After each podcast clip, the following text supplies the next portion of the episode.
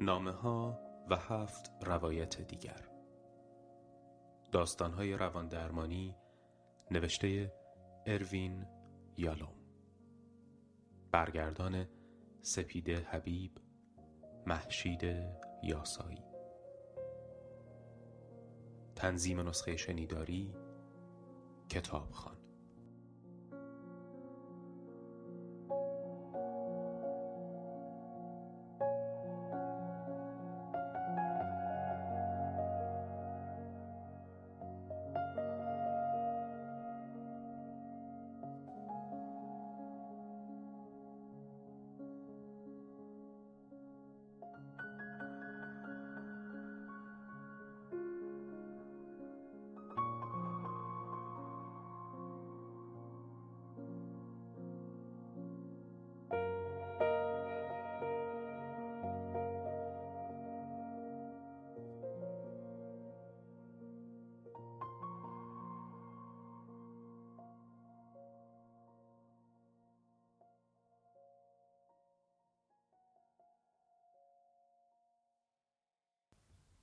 مامان و معنای زندگی.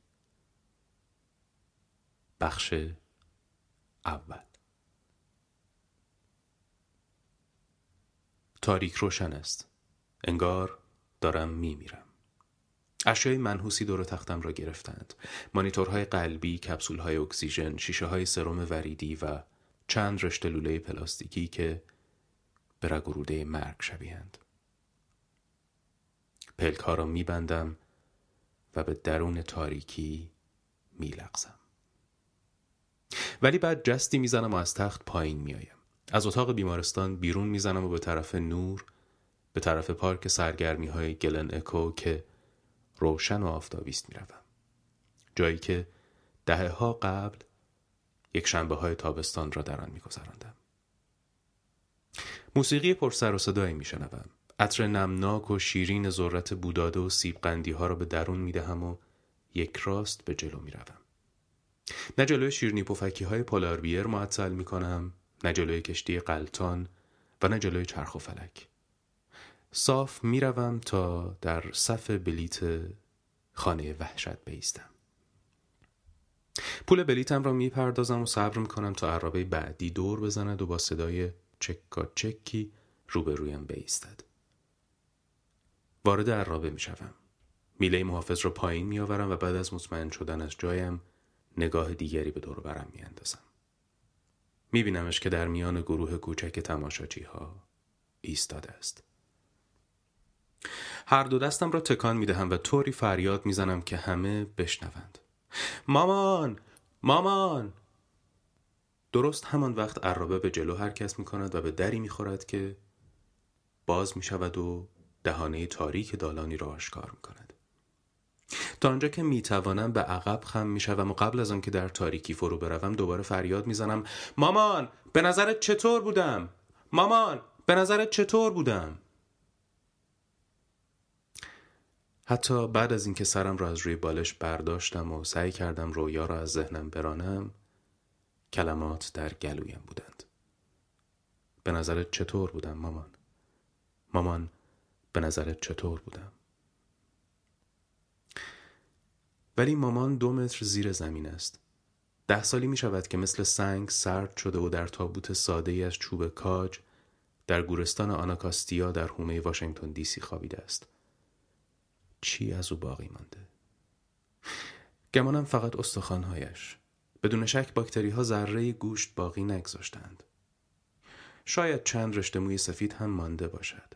شاید هم چند لایه قضروف براق چسبیده به انتهای استخوانهای بلند مثل استخوان ران و درشنهی بله و حلقش حلقه ملیله نازکی که پدرم کمی بعد از رسیدن به نیویورک از خیابان هستر برایش خریده بود. حلقش باید جایی میان استخوانها جا خوش کرده باشد. بله خیلی گذشته است. ده سال. همه چیز فاسد شده و از میان رفته است. چیزی جز مو، قضروف، استخوانها و یک حلقه نقره‌ای ازدواج باقی نمانده است. با این حال تصویرش همچنان به خاطره و رویاهای من رخنه می کند. چرا در رویا برای مامان دست تکان می دهم؟ سال هاست که این کار را ترک کردم. چند سال می شود؟ شاید چند دهه.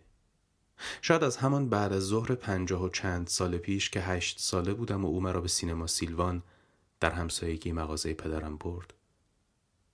با اینکه سندلی های خالی زیادی آنجا بود او خودش را روی صندلی کناری یکی از پسرهای کل شق محلهمان که از من بزرگتر بود انداخت.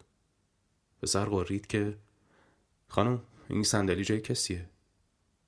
مادرم همونطور که خود را در صندلی جا می‌داد با لحن تحقیرآمیزی جواب داد بله بله بله. جای کسیه.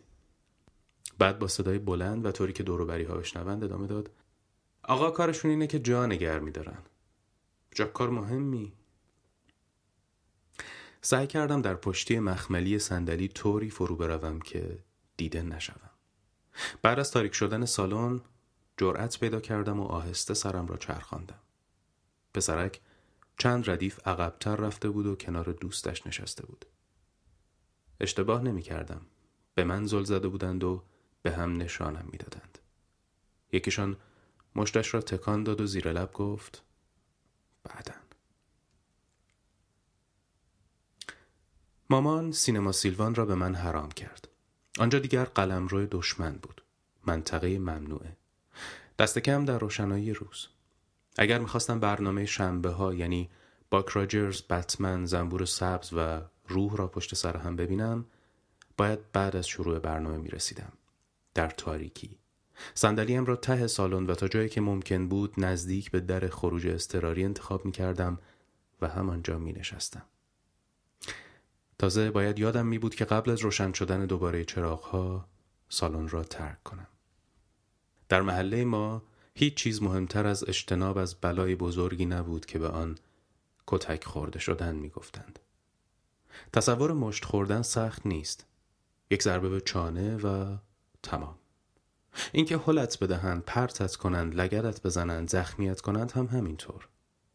اما اینکه کتک خورده بشوی نه دیگر تمامی نداشت چیزی ازت باقی نمیماند لقب کتک خورده با تو میماند و تو برای همیشه از بازی بیرون میماندی و دستکان دادن برای مادر. چرا حالا که سالهای سال در خصومتی مداوم با او زندگی کرده ام باید برایش دست تکان بدهم؟ او خودبین من کننده مداخل جو بدگمان کینه‌ای به شدت یک دنده و فوق العاده کم اطلاع بود. البته باهوش. حتی من هم می توانستم این را بفهمم. یک لحظه را هم به یاد نمی آورم که با او احساس صمیمیت کرده باشم. حتی یک بار هم نشد که به او افتخار کنم یا فکر کنم از اینکه مادرم است خوشحالم. با زبان گزندش درباره هر کس مگر پدر و خواهرم حرف بدخواهانه در چنته داشت. من امه هنا را خیلی دوست داشتم. ملاحتش، محبت بیپایانش، هاتداگ های بریان و تارس های میوه بینظیرش را دوست داشتم. هنا را یک شنبه ها بیشتر از روزهای دیگر دوست داشتم. چون رستورانش را که نزدیک محوطه نیروی دریایی واشنگتن بود تعطیل می کرد و آن وقت بازی های مجانی در دستگاه ساچم پران میگذاشت و اجازه می‌داد ساعتها بازی کنم. هیچ وقت من را به خاطر گذاشتن کاغذ جلوی پایه دستگاه که پایین آمدن ساچم پران را کند می کرد و باعث می شد امتیاز بیشتری بگیرم دعوا نمی کرد. عشق و احترام من به هنا حملات جنونآمیز و بدخواهانه مامان به خواهر شوهرش را در پی داشت. مامان برای این کار فهرست هنایی خودش را داشت.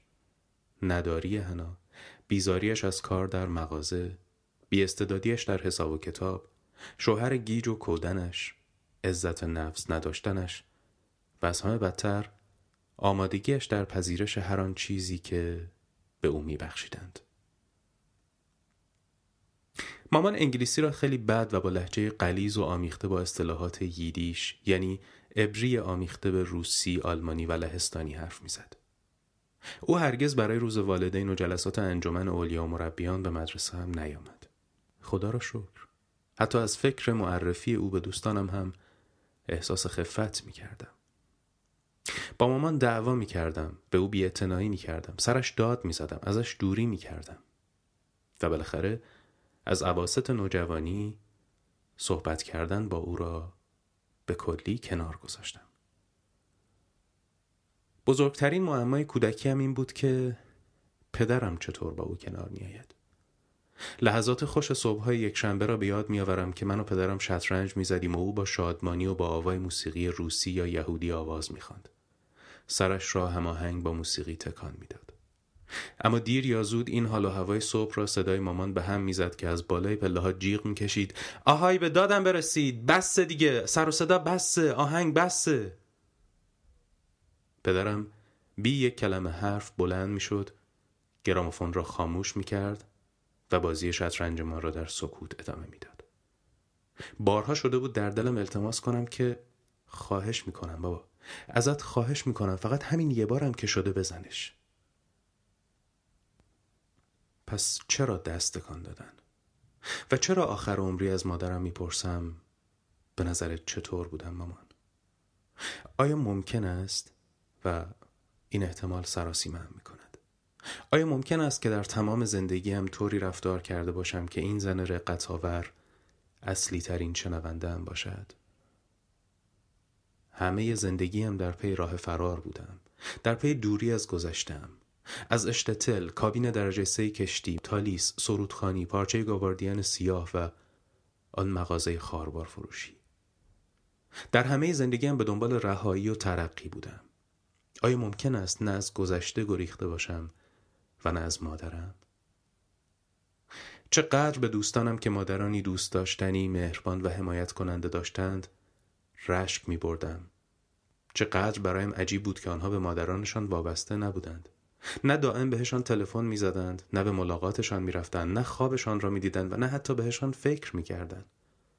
ولی من در طول روز بارها مجبور بودم فکر مادرم را از ذهنم برانم. حتی امروز که ده سال از مرگش میگذرد اغلب پیش میآید که بی اختیار به سمت تلفن می‌روم تا با او تماس بگیرم. همه اینها به لحاظ منطقی برایم قابل درک است. سخنرانی ها درباره این پدیده کردم. برای بیمارانم توضیح دادم که کودکانی که مورد بدرفتاری قرار می گیرند اغلب به سختی از خانواده ناکارآمدشان جدا می شوند. در حالی که کودکان والدین خوب و مهربان با تعارض کمتری از آنها فاصله می گیرند. اصلا مگر یکی از وظایف والدین قادر ساختن کودک به ترک خانه نیست؟ این را خودم می‌فهمم ولی نمیپسندم. خوش ندارم مادرم هر روز به دیدنم بیاید. از اینکه از شکاف های ذهنم به درون رخنه کند و هرگز نتوانم ریشش را بزنم بیزارم. به صندلی مستعملش در خانه خلوت واشنگتن دی سی فکر می کنم که تقریبا راه ورود به آپارتمان را بسته بود و روی میز کناریش دست کم یک نسخه و گاهی بیشتر از تک تک کتاب هایی که نوشته بودم را تلمبار می کرد. توده شامل بیش از یک دوجین کتاب و دو دوجین دیگر از ترجمه همان کتاب ها به زبان های دیگر. توده ای که همیشه در خطر سقوط بود. اغلب مجسم می کردم که فقط یک نیمچه زمین لرزه کافی است که تا او را تا بینی زیر کتابهای تنها پسرش مدفون کند. هر وقت به ملاقاتش می‌رفتم او را همانجا روی همان صندلی در حالی می دیدم که دو یا سه کتابم روی دامنش بود. وزنشان می کرد، می بویدشان، نوازششان می کرد و خلاصه هر کاری می کرد جز خواندنشان. تنها آموزشی که دیده بود کلاس های اعطای تابعیت بود تا بتواند شهروند ایالات متحده شود. من یک نویسندم و مامان حتی خواندن هم نمی‌داند.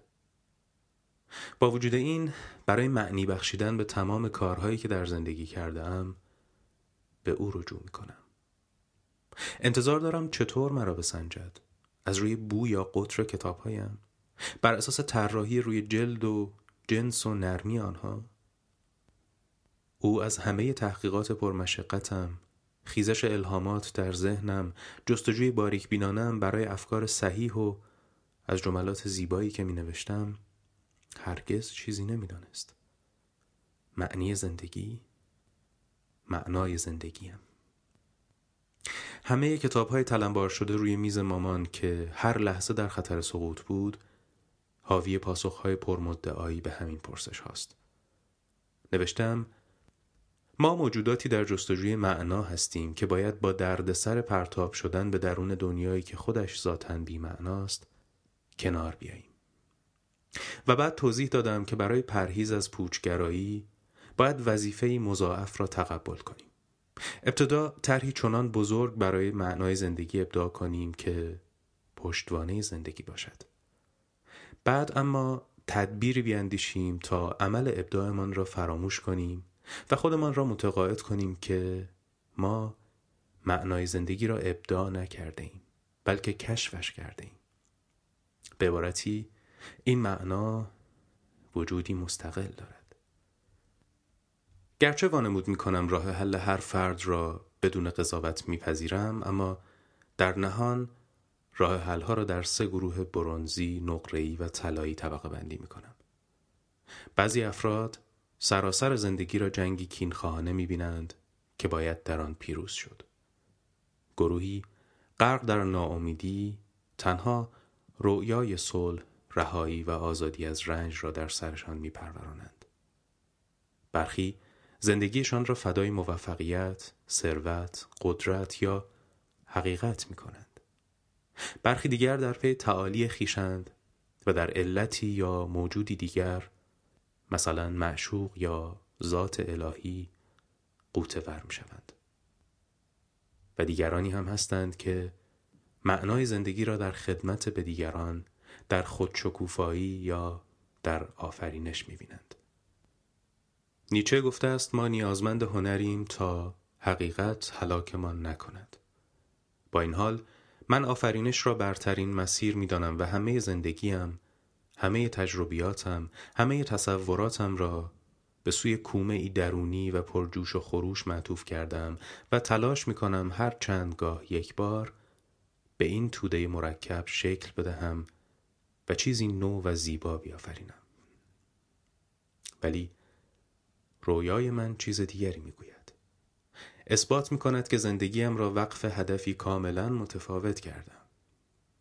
و آن کسب رضایت مادر درگذشتم. ادعای این رویا قدرتمند است. قویتر از آن است که نادیده انگاشته شود و آزارنده تر از آن که فراموش شود. ولی من یاد گرفتم که رویاها نه تفحص ناپذیرند و نه تغییر ناپذیر. بیشتر عمرم به سرهم کردن و وصل پینه رویاها گذاشته است. یاد گرفتم چطور رویاها را رام کنم. چطور تکه تکه و بعد دوباره سرهمشان کنم. من می‌دانم چطور باید رمز رویا را بیرون کشید.